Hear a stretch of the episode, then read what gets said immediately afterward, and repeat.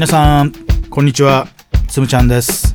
つむちゃんの遺言、今日はよんじゅうななかいめの配信です。今日はですね、最近僕がドハマりしているねお話をしたいと思うんですね。何にねハマってるかというとですね、実はねスラムダンクなんですよ。ものすごく、ね、ファンが多いですよね、スラムダンクってね。まあバスケ、高校生のねバスケットの話で、青春のね、えー、物語、当時はアニメもあったしね、それからコミックもね大人気だったですよね。あの僕はまあスラムダンク世代ではないですね。僕スラムダンク出た頃ってもうすでに社会人だったんでね、そんなにそんなにこう同じ目線で夢中になったわけではないんですけども、その後にねなんかすごく素晴らしい話だっていうのを何度もねいろんな人から聞いて、そこから追っかけてみたようなね、そんな感じなわけですよ。だからガチのねスラムダンク信者ではないんですが、いやこの映画は本当本当にすごい。いやー、本当素晴らしいんですよ。もうとにかくワクワクしながらねこう見てるわけですよ、ね、もうあっという間に時間が過ぎていくんだけど、うわワクワクしながら、うわどうなるどうなるどうなるみたいな感じで見ていくんだけど、見終わった瞬間にねなんかもう一回見たいなって、本当に純粋にこれもう一回見なきゃダメだっていう風に思っちゃったのね。で実際にね僕、まあ、封切りしてすぐにね見に行ったんですけど、そっからねいっしゅうかん以内にねにかいめ行きましたね。ねえもうかなりハマってるでしょこれ。週ににかい見ちゃうっていうね、暇なんですかね僕ね。たまたま時間があったんでね、あの行こうと思って行ったんですけどね、にかいめも良かったですね。何に僕ハマったんだろうねこれね。でにかいめはね、どこに一体自分がハマったのかなっていうね、そういうちょっとね、えー、うがった見方もねしながらねにかいめは見たんですけどね、まあ、とにかくあのストーリーは素晴らしいですよね。井上武彦先生ね、もう巨匠ですよね、えー、この方が書く漫画って本当面白いですよね。すごくいい話が多くて、どの話も好きなんですけどもね、えー、まずこのストーリーがとにかく素晴らしいと、これが一つね。で次にね、絵がいいんですね。絵が美しいんですよね。あのアニメの頃のほらスラムダンクはちょっと漫画チックな感じのね、ちょっと単純なラインで描いてる、そんなイメージがあったんですけど、それとは全く違ってね、どっちかっていうとあの連載してたね、あの劇画タッチの方の作画でそのまんま映画になるみたいな感じね。それが美しいっすね。でその音楽と映像のねこのシンクロの具合もね最高でしたね。本当にこう美しい秀逸な世界を見せてもらった。でもう一個何がいいかというとですね、やっぱりリアリティがありましたよ、ね、アニメってほらちょっとファンタジーすぎて、いやこんなことできないよとかね、絶対こんなのありえないよねみたいなことっていっぱいあるじゃないですかね。まあそれがアニメの良さだとは思うんですけどね、まあ、このスラムダンクに限って言うとね、すげえリアリティなんですよ。実際のこうバスケットの試合をね目の前で見させてもらってる感じね。しかも最高に面白い試合を本当に臨場感たっぷり見させてもらってるみたいな、そんな感じをね印象を受けましたね。だからバスケットシーンね、これがすごくいいですね。リアリティがあってもうワクワクしちゃうみたいなね。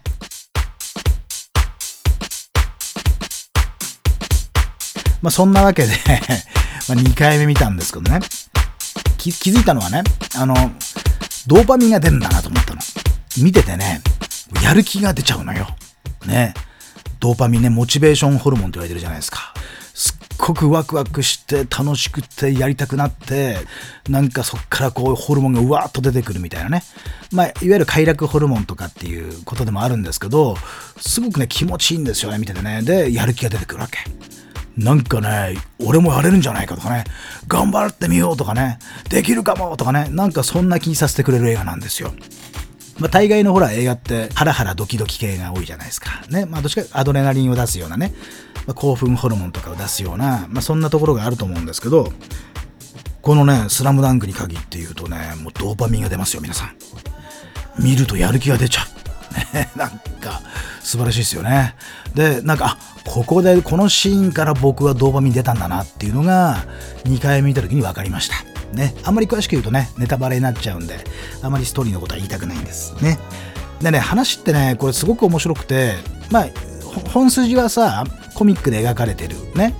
インターハイの試合なわけですよ、ね、全国大会のにかいせんですかね、にかいせんかなんかで、えー、湘北高校っていうねこのスラムダンクのこのメンバーたちがいる、えー、チームと山王工業ね、秋田のね山王工業っていうね大会をさん連覇しているめちゃめちゃ強豪校ね、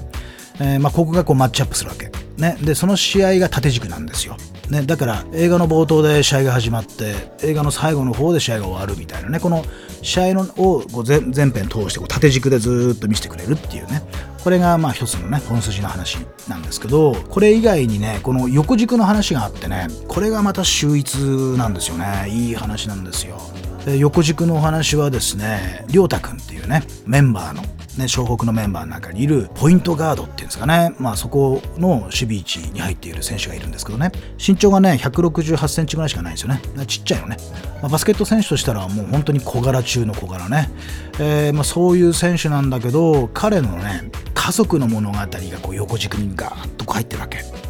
これがまたいいんですよね。家族のお話がね本当にね、なんというかこう、うーちょっと泣かされちゃうね泣かされちゃうんだよね。なんか本当に心の底から亮太頑張れっていう風に多分あの映画を見た人たちは叫んでるんじゃないかなと思いますね。そのぐらいこの横軸に入っている宮城亮太くんのお話がね素晴らしいんですよね。うん、だからさ こ, こっちはねこの横軸の話は多分映画用にね井上先生が作ったお話だと思うんですけど、このね縦軸と横軸のバランスとかね、まあ、見事にいい映画でしたね。また見たいですね。また見たいなってね思いますね。でスラムダンクってほらいろんなあの見方あるんですけど、あのメンタルスキルのねお話もね結構出てくるわけですよ。まあ僕らメンタルトレーニングとかねメンタルのコーチングねコーチングとかしたりするわけだけど、すごくその辺もねこの井上先生とよく勉強なさってて、ちゃんとねチームの中にそういうねあのメンタル面のスキルをねちょっとこうエピソードで入ったりしてるわけね。まあ亮太くんがすごくこうバクバクしてね緊張してる時でも顔表情はいつもね上から目線みたいな、かかってこいみたいな顔をしてる、そんなシーンもあるんだけど、それはね本人も分かってるわけ。本人は心の中ではすっごいバクバクしてやべえやべえと思ってんだけど、でも顔のね表情をねこの体の使い方は自信満々のね、えー、表情としてを取るんだみたいなね、えー、そんなエピソードが入ったりするわけね。非常に納得ね、いい話ね、まあ、いくつかね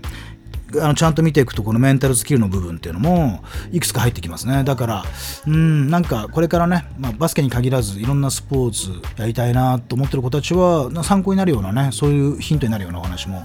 きっとね入ってるわけですよ。まあ、そういう意味でもね我々のそういう専門家のね側から見た目線でもねとにかく素晴らしいなと、いい映画だなというふうに僕は思ってるわけですよ。でね本当に決め手になるね後半のねところでね宮城亮太が言うセリフがありますから、皆さん僕はこの瞬間にね僕のスイッチが入りましたね。うん、ドーパミンがねドッと出るんですね。こっから圧巻ですね。この宮城亮太のね一言から始まる佳境に入っていくね物語、クライマックスに入っていくんですけど、